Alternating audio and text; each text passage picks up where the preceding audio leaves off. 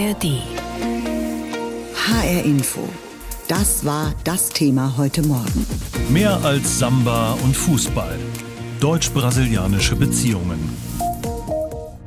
Die Beziehungen zwischen Deutschland und Brasilien sollen verbessert werden. Das hat Bundeskanzler Olaf Scholz bei seinem Besuch in Brasilien Anfang des Jahres angekündigt.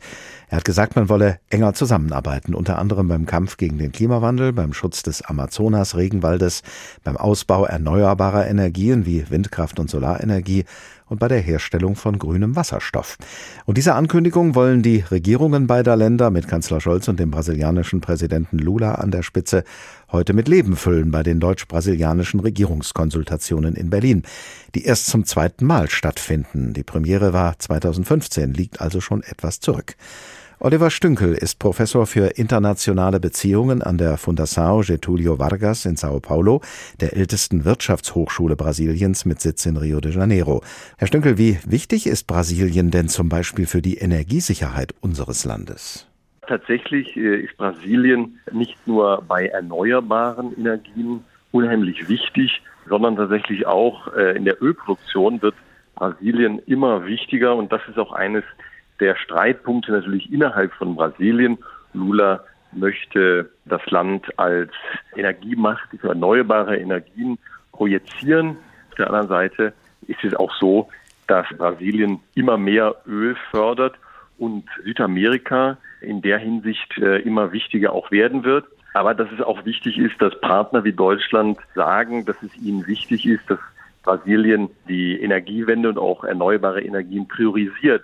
Brasilien hat unheimlich viel Potenzial, gerade im Bereich der Windenergie zum Beispiel, der Solarenergie, aber steckt auch unheimlich viel Geld immer noch in die Ölförderung. Und das ist sicherlich eines der Themen, die auch in den nächsten Tagen bei diesen Regierungskonstellationen besprochen werden. Das heißt, da treffen sich die Regierungen zweier Länder, die beide irgendwie noch auf dem Weg sind und noch nicht so weit gedient sind und sich da vielleicht gegenseitig unterstützen können? Oder wie hat man sich das vorzustellen? Beide Länder sehen den Klimawandel als sehr viel mehr als nur ein Thema, was das Umweltressort äh, beschäftigen sollte, sondern beide sehen das als übergreifendes Thema. Das hat dann auch äh, Auswirkungen auf die Wirtschaft, das hat Auswirkungen auf die Landwirtschaft. Insofern ist das ganz wichtig, dass die Regierungen auch versuchen, zum Beispiel bei den Vereinten Nationen und bei der G20 gemeinsame Positionen zu etablieren und äh, dadurch auch einen größeren Einfluss zu haben. Beim heutigen Treffen in Berlin wird es sicher auch um das Handelsabkommen zwischen der EU und der lateinamerikanischen Wirtschaftsorganisation Mercosur gehen, zu der neben Brasilien auch Argentinien, Paraguay, Uruguay gehören. Das Handelsabkommen zwischen beiden Wirtschaftsräumen war 2019 bereits nach zwei Jahrzehnten Verhandlungen im Grundsatz vereinbart worden, aber danach hatte die EU die Ratifizierung verzögert, weil europäische Länder einige zumindest zusätzliche Umweltverpflichtungen gefordert hatten. Wie ist denn da die brasilianische Position? Für Deutschland wäre das ein ganz wichtiges Signal, um auch zu zeigen, dass es möglich ist, in der Zeit des, ja, des Populismus und des Protektionismus noch so ein großes Handelsabkommen zu unterstützen. Und es würde auch sehr wichtig sein, um den Kampf gegen den Klimawandel und die Abholzung des Regenwaldes zu stärken. Denn durch das Abkommen müsste sich Brasilien auch an europäische Standards anpassen, die sehr viel rigoroser sind als die Standards anderer Länder, an die Brasilien Rohstoffe verkauft, wie zum Beispiel China. Wir sind jetzt in den letzten Tagen und Wochen, in denen dieses Abkommen noch durchkommen könnte. Wenn es nicht durchkommt, dann sind wir wirklich in einer schwierigen Situation. Das sind so die zwei Menschen, die über Jahre diskutieren, ob sie heiraten wollen oder nicht und sich dann entscheiden, das nicht zu tun. Und dann ist so ein bisschen natürlich die Luft raus sozusagen. Und das wird auch für Deutschland dann schwierig zu zeigen, dass es eigentlich näher mit Brasilien zusammenarbeiten möchte, obwohl diese Verhandlungen nach 20 Jahren immer noch nicht abgeschlossen wurden. Können denn Deutschland und Brasilien gemeinsam ja erfolgreiche Heiratsvermittler sein zwischen den beiden Wirtschaftsräumen EU und Mercosur? Halten Sie das für möglich? Absolut. Also wenn man mit deutschen Diplomaten und brasilianischen Diplomaten spricht, dann merkt man, beide wollen das jetzt. Das liegt auch daran, dass sowohl Deutschland als auch Brasilien mit diesen größeren Spannungen zwischen den USA und China nicht so recht zufrieden sind und sagen, wir wollen eigentlich mit beiden auch weiterarbeiten, auch handeln mit den Chinesen und mit den Amerikanern und so weiter treiben. Und dann sind natürlich Beziehungen zu Drittstaaten sehr wichtig, um da auch die Balance zu schaffen. Das Problem sehe ich mittlerweile hauptsächlich in äh, protektionistischen äh, Staaten in Europa und das ist, wie gesagt, eine innereuropäische Angelegenheit. Auch Argentinien hat mittlerweile signalisiert, es würde also letztendlich alles unterschreiben, was Brasilien jetzt noch verhandelt mit den Europäern. Allerdings muss man sagen, wie gesagt, wir als Forscher verfolgen dieses Thema seit 1999 und selbst äh, die Optimisten, und ich zähle mich da äh, dazu, sind natürlich jetzt langsam skeptisch geworden, weil wir in den letzten Jahren immer wieder gesagt haben, so jetzt könnte es endlich klappen. 2019 waren wir ganz kurz davor. Aber dann, wie gesagt, hat Europa nochmal gesagt, wir wollen noch bessere Regeln im Umweltbereich. Das kann ich auch verstehen. Aber das wurde natürlich dann hier auch so interpretiert, dass diese Umweltthemen vielleicht nur vorgeschoben werden, gerade von französischer Seite, damit das äh, Abkommen dann letztendlich gar nicht durchkommt. Heute ist Brasiliens Präsident Lula da Silva zu Gast in Berlin zu sogenannten Regierungskonsultationen. Die deutsche und die brasilianische Regierung wollen die wirtschaftlichen Kontakte zwischen beiden Ländern ausbauen und vertiefen. Und da gibt es schon einiges, an das sie anknüpfen können, denn eine ganze Reihe deutscher und übrigens auch hessischer Unternehmen sind schon längst in Brasilien aktiv. Mit welchen Erfahrungen, das schildert uns unsere Wirtschaftsreporterin Ursula Mayer an zwei Beispielen. Brasilien ist für den Düngemittelhersteller K plus S ein wichtiger Markt. Das Kasseler Unternehmen liefert jedes Jahr 1,7 Millionen Tonnen Düngemittel dorthin. Mit dem Zug werden sie zunächst zum Hamburger Hafen gebracht, erzählt Unternehmenssprecher Michael Wodonik. Dort gehen sie dann mit großen Schiffen über den Atlantischen Ozean runter nach Brasilien. Wir haben eine Niederlassung, also eine Vertriebsgesellschaft in Sao Paulo mit derzeit zwölf Mitarbeitern, die eben dann die Produkte, die über die Häfen ankommen, sagen wir, die Verteilung oder die Auslieferung organisieren. Im Schnitt sind die Düngemittel rund einen Monat unterwegs und die Lieferung ist mitunter sehr bürokratisch, sagt Wodonik. Technik. Wenn man von einem Bundesstaat in den anderen Waren liefert, dann sind damit unter doch große erhebliche Unterschiede, also was zum Beispiel Registrierung von Produkten angeht oder auch Genehmigungen, die man einholen muss. Also das ist schon mitunter ein großer Aufwand. Den das Kasseler Unternehmen aber gerne auf sich nimmt, weil sich das Geschäft trotz allem lohnt. Das Düngemittelgeschäft von K plus S sei ein Beispiel von vielen, sagt die deutsch-brasilianische Industrie- und Handelskammer. Generell hätten etliche deutsche Unternehmen großes Interesse an Brasilien, denn das Land zähle zu den wichtigsten Wirtschaftsnationen der Welt. Noch dazu erwarten viele Firmen hier gute Geschäfte in den kommenden Jahren, so auch die Heuchelheimer Firma Schunk Group. Der Technologiekonzern aus Mittelhessen ist seit über 50 Jahren mit einer eigenen Tochtergesellschaft in Brasilien vertreten. Der Leiter Peter Manolopoulos erzählt. Gute Marktchancen hat Schunk zum Beispiel im öffentlichen Nahverkehr. Da kommen in den großen Metropolen Rio de Janeiro oder São Paulo verstärkte Elektrobusse zum Einsatz, die Schunk mit Ladesystemen ausstattet. Auch für den Bahn- und Luftverkehr und erneuerbare Energien könne das Unternehmen Bauteile zuliefern. Und diese Produkte sind laut Monolopoulos sehr gefragt. So konnten wir in den vergangenen fünf Jahren unseren Umsatz dort verdoppeln. Für die Zukunft erwarten wir weiteres Wachstum. Ebenfalls seit über 50 Jahren ist Medizintechnikhersteller B. Braun in Brasilien aktiv und produziert dort mit rund 1400 Mitarbeitern. Die würden einen wichtigen Beitrag für das brasilianische Gesundheitssystem leisten, sagt Bert Bender, der das Brasiliengeschäft viele Jahre lang geleitet hat. Man tut dies, indem man eben ungefähr 50 Prozent unserer Produkte hier vor Ort produziert und eben, sagen wir, größter Anbieter der Infusionstherapie im Krankenhaus ist, um eben wirklich die Grundversorgung der Patienten in Brasilien sicherstellen zu können. Der brasilianische Markt ist für B. Braun interessant, auch wenn sich der Medizintechnikhersteller einheitliche Regeln, zum Beispiel bei der Besteuerung, wünschen würde, sagt Bert Bender. Wir als B. Braun Melsung haben natürlich ein Interesse, dass es zu dem Handelsabkommen Mercosur kommen wird und dass auch gleichzeitig ein Doppelbesteuerungsabkommen zwischen der Bundesrepublik Deutschland und eben Brasilien geschlossen wird, weil das natürlich eine erhebliche Reduzierung von Aufwand bedeutet äh, bedeuten würde und auch mittelfristige und langfristige Sicherheit. Ob das Handelsabkommen zwischen der EU und mehreren südamerikanischen Ländern aber wirklich kommt, ist noch unklar. Mehr als Samba und Fußball soll es heute in Berlin bei den deutsch-brasilianischen Regierungskonsultationen gehen. Da geht es nämlich um die wirtschaftlichen Beziehungen zwischen Deutschland und Brasilien. Beziehungen, die ausgebaut werden sollen, vor allem im Bereich Energie- und Umweltschutz. Ganz bei Null anfangen muss man da nicht. Das Energietechnikunternehmen Mele aus Torgelow in Mecklenburg-Vorpommern engagiert sich zum Beispiel schon seit Jahren in Brasilien mit dem Ziel, grünen Wasserstoff aus Gülle zu erzeugen und damit zugleich ein Umweltproblem in Brasilien zu lösen. An dem Projekt im brasilianischen Bundesstaat Paraná beteiligen sich zwei Landwirtschaftsgenossenschaften und die Deutsche Gesellschaft für internationale Zusammenarbeit GIZ unterstützt das Vorhaben auf Initiative des Bundesministeriums für Wirtschaft und Klimaschutz. Helmut Tündermann ist Leiter Projektentwicklung bei der Mehle-Gruppe. Herr Tündermann, welche Auswirkungen hat denn die Gülle, aus der Sie den Wasserstoff gewinnen wollen, auf die Umwelt in Brasilien? Also diese Auswirkungen sind sehr, sehr groß in der Region westliches Paraná, wo wir und die Mehle-Gruppe äh, tätig ist. Es sind also mehrere tausend Mastanlagen für Schweine und Geflügel angesiedelt.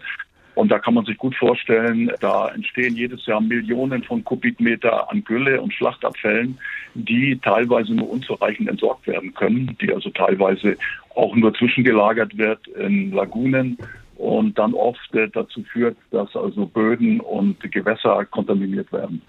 Ihr Unternehmen hat nun einen Weg gefunden, die Gülle nachhaltig für die Gewinnung von grünem Wasserstoff zu nutzen. Was genau haben Sie da vor? Also wir haben vor, dass wir die Gülle einsammeln und auch die Schlachtabfälle über Rohrleitungen an verschiedenen Standorten dann Biogasanlagen errichten und dort die Carbonquelle, also die Kohlenstoffquelle und das äh, Methan produzieren. Und aus diesem Methan und aus dieser Kohlenstoffquelle wollen wir dann hinterher dann äh, grünen Wasserstoff erzeugen, äh, zusammen auch noch mit Wasserstoff aus der grünen Energie, die dann über Elektrolyse ähm, hergestellt wird. Welche Marktchancen können Sie als deutsches Unternehmen sich überhaupt ausrechnen auf dem Wasserstoffsektor in Brasilien? Naja, sehr gute, denn wie gesagt, ich bin ja schon persönlich seit über acht Jahren hier aktiv und äh, wir sehen sehr, sehr große Chancen. Den Wasserstoffbedarf, den wir ja zukünftig in Deutschland decken wollen, der muss ja irgendwo herkommen. Und da gibt es eben diese zwei Varianten. Einmal äh, reines Wasserstoff aus der Elektrolyse oder dann eben Wasserstoff mit biogenem Ursprung für diesen biogenen Ursprung brauchen sie dann halt Kohlenstoffquellen, die sie eben aus dieser Gülle bekommen können. Und dieses Potenzial, das ist im Grunde genommen in sehr, sehr großem Maße hier in Brasilien vorhanden. Also äh, mehrfach größer, als wir das je in Deutschland vorhanden hätten, um sowas zu produzieren. Also insofern sehe ich da sehr, sehr gute Chancen. Potenzial ist das eine, aber Sie müssen natürlich auch die nötige Unterstützung haben, dieses Potenzial auch nutzen zu können. Wie erleben Sie denn die Zusammenarbeit mit brasilianischen Behörden und mit anderen Unternehmen? Also die Zusammenarbeit ist sehr gut. Äh, die Behörden hier in Brasilien sind sehr positiv eingestellt zu Aktivitäten ausländischer Unternehmen, also auch natürlich auch deutscher Unternehmen. Wichtig ist aber, dass man hier mit einem konkreten Konzept äh, sich vorstellt und dann die entsprechenden Netzwerke aufbaut. Die Netzwerke reichen dann, wie gesagt, über die Behörden, aber auch andere Unternehmen hier in dem speziellen Bereich natürlich in erster Linie in der Landwirtschaft. Die ganzen großen Kooperativen äh, sollte man mit ins Boot holen. Das dauert natürlich Zeit. Das ist nicht innerhalb von wenigen Wochen äh, aufbaubar, sondern da braucht man da Jahre dafür, um so ein Netzwerk mit mehreren tausend Beteiligten äh, am Ende auch aufzubauen. Wenn Sie Gelegenheit dazu hätten, was würden Sie denn den Verantwortlichen, den politisch Verantwortlichen, die da heute sich in Berlin zu den deutsch-brasilianischen Regierungskonsultationen treffen, was würden Sie denen sagen? Brauchen Sie mehr Unterstützung von Seiten der politisch Verantwortlichen? Ja, also es ist ja so, Sie hatten ja eingangs schon erwähnt, GEZ unterstützt uns hier. Da muss man allerdings sagen, die Unterstützung reduziert sich letztendlich auf Due Diligences, also Machbarkeitsstudien und äh, das Türöffnen bei verschiedenen wichtigen Veranstaltungen und so weiter. Insofern ist das äh, im Rahmen unseres Kooperationsvertrages natürlich außerordentlich hilfreich. Was man natürlich braucht, um solche Projekte auch von der Basis her anzuschieben, sind natürlich letztendlich Finanzmittel. Da reden wir aber jetzt nicht über äh, die vielen Milliarden, die immer ständig äh, irgendwie veröffentlicht werden, sondern so ein Projekt in dieser Größenordnung, was am Ende ungefähr Investitionen von über einer Milliarde Euro hervorrufen wird braucht man natürlich auch über die Zeitspanne dann entsprechende Anschubfinanzierung. Da reden wir jetzt aber bei so einem Projekt hier in einer Größenordnung von einstelligen bis untere zweistellige Millionenbeträge. Also das wäre auf jeden Fall wichtig, wenn man so eine Anschubfinanzierung organisieren könnte. Da braucht man, wie gesagt, nicht Milliarden auf der ganzen Welt verteilen, sondern äh, da kann man ganz konkret sich sozusagen das Wasserstoffpotenzial, was wir hier haben, mit solchen Anfangsinvestitionen schon ganz gut absichern. HR Info, das Thema. Diesen Podcast finden Sie auch in der ARD Audiothek. Erstmal ein kleiner Schlenk zur deutschen Fußballnationalmannschaft. Die spielt nicht mehr so richtig an der Weltspitze mit. Vor zehn Jahren war das aber noch anders. Viele erinnern sich an die WM in Brasilien. Da gewann die deutsche Elf im Halbfinale mit einem phänomenalen 7 zu 1 gegen den Gastgeber. Hinter den Kulissen war allerdings auch was los. Es wurde nicht nur Fußball gespielt, sondern auch Politik gemacht. Damals hieß die Kanzlerin Angela Merkel und sie vereinbarte bei ihrem Besuch während der der WM, dass beide Länder zusammenwachsen, dass es gegenseitigen Austausch gibt und sogenannte Regierungskonsultationen.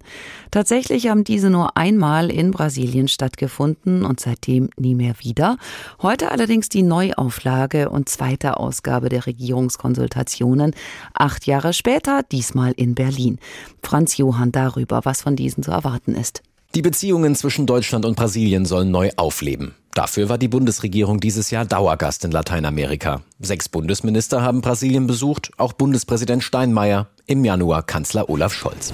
Ich freue mich, wir freuen uns alle, dass Brasilien zurück auf der Weltbühne ist und sich wieder für eine stärkere regionale Integration in Lateinamerika einsetzt. Ihr habt gefehlt.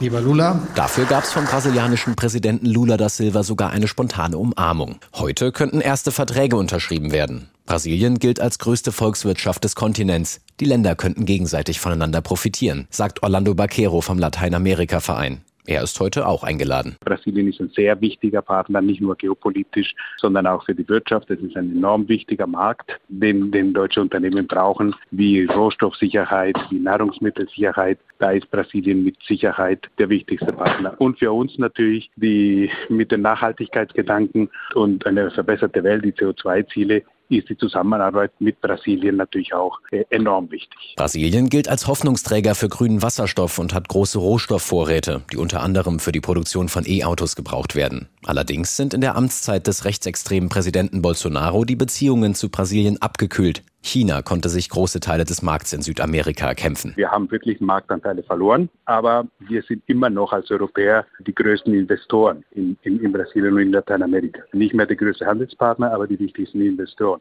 Und ich glaube, das ist denen bewusst und die wollen lieber mit Europäern arbeiten. Gleiche, ähnliche Werte, gleiche Weltansicht. Das, das ist schon gewünscht. Ganz gleich ist die Weltanschauung jedoch nicht. Gerade beim Ukraine-Krieg und jetzt auch in Nahost sind Deutschland und Brasilien bisher geteilter Meinung gewesen. Ist es tatsächlich nicht, gibt es tatsächlich keine vollständige Übereinstimmung in der Einschätzung äh, und den äh, Positionen. Das ist aber Gegenstand auch eines kontinuierlichen Austausches zwischen uns und den Brasilianern. So Regierungssprecher Sprecherin Christiane Hoffmann. Besonders wichtiges Thema heute, das Mercosur-Abkommen, eines der größten Freihandelsabkommen der Welt. Eine EU-Partnerschaft mit Brasilien, Argentinien, Paraguay und Uruguay. Seitens der Bundesregierung gibt es dafür grünes Licht. Ja, also ist ja bekannt, äh, dass äh, wir dieses Abkommen unterstützen und, und anstreben und uns einen wirklich zügigen Abschluss auch wünschen, uns an, an vielfachen Stellen auch dafür eingesetzt haben als, äh, als Bundesregierung. Brasilien-Experte Baquero sieht für den Abschluss des Freihandelsabkommens Brüssel in der Pflicht. Ich hoffe Montag, dass eine allgemeine Zustimmung zum Mercosur-Abkommen kommt. Das ist eher weniger, dass die brasilianische Seite das zeigt, als die europäische Seite das sagt, denn da ist, wo es noch ein bisschen hackt. Insofern ist das eigentlich ein Muss. Die zweiten deutsch-brasilianischen Regierungskonsultationen beginnen heute Mittag im Kanzleramt. Für den späten Nachmittag hat die Industrie- und Handelskammer zu einem deutsch-brasilianischen Wirtschaftsforum eingeladen. Scholz und Lula werden Gäste sein. Heute ist Brasiliens Präsident Lula da Silva zu Gast in Berlin zu sogenannten Regierungskonsultationen. Die deutsche und die brasilianische Regierung wollen die wirtschaftlichen Kontakte zwischen beiden Ländern ausbauen und vertiefen und sie wollen im Kampf gegen den Klimawandel enger zusammenarbeiten. Was der brasilianische Präsident in seinem politischen Reisegepäck hat, das sagt uns jetzt unsere Brasilien-Korrespondentin Anne Herberg. Auf der Weltklimakonferenz konnte Luis Inácio Lula da Silva gute Nachrichten verkünden. Die Abholzung am Amazonas ist in seiner Amtszeit um mehr als 40 Prozent zurückgegangen. Wir liefern, so die Botschaft Lulas, der Null Abholzung bis 2030 versprochen hatte. Auch bei seinem anschließenden Besuch in Berlin wird Lula nun darauf pochen, dass die reichen Industrieländer die im Pariser Klimaabkommen versprochenen Milliarden für den Regenwaldschutz zahlen. Lula möchte sein Land zum Vorreiter in Sachen Klimapolitik machen und Brasilien, das am 1. Dezember den G20-Vorsitz übernommen hat und 2025 die Weltklimakonferenz COP30 ausrichtet, so auch wieder größeres geopolitisches Gewicht verschaffen. Brasilien ist das Land der Stunde. Wenn die Menschen an Brasilien denken, denken sie an Wälder, an den Amazonas. Wenn die Menschen Brasilien sehen, denken sie an grünen Wasserstoff, an saubere Energie, Wind und Sonne. Die Menschen erkennen, dass Brasilien der Welt bieten kann, was die Welt braucht. Das schien man auch in Berlin so zu sehen. Jedenfalls sorgte Lulas Comeback nach vier bleiernen Jahren unter dem rechten Ex-Präsidenten Jair Bolsonaro erstmal für große Hoffnung. Bundespräsident, Bundeskanzler und sechs Minister gaben sich in Brasilia quasi die Klinke in die Hand und mussten dabei auch feststellen, der Hoffnungsträger Lula verfolgt eine eigenständige Agenda. Vor allem Brasiliens Haltung zum Ukraine-Krieg sorgte für Befremden im Westen. Auch zum Nahostkonflikt gibt es nun unterschiedliche Ansichten. Vor allem aber haben längst andere Großmächte an Einfluss in Südamerika gewonnen, allen voran China. Trotzdem gibt es eine breite gemeinsame Agenda, vor allem in den Bereichen Klima und Energie. Auch die Wirtschaft hat große Erwartungen an die deutsch-brasilianischen Regierungskonsultationen, die erstmals seit acht Jahren wieder stattfinden. Brasilien positioniert sich derzeit vor allem bei Themen der grünen Agenda sehr gut. Wir verfügen über die Ressourcen, um eine Lokomotive für eine kohlenstoffarme Industrialisierung zu sein. Und dabei wäre mehr Nähe gerade zu Deutschland eine große Chance für Unternehmen aus beiden Ländern.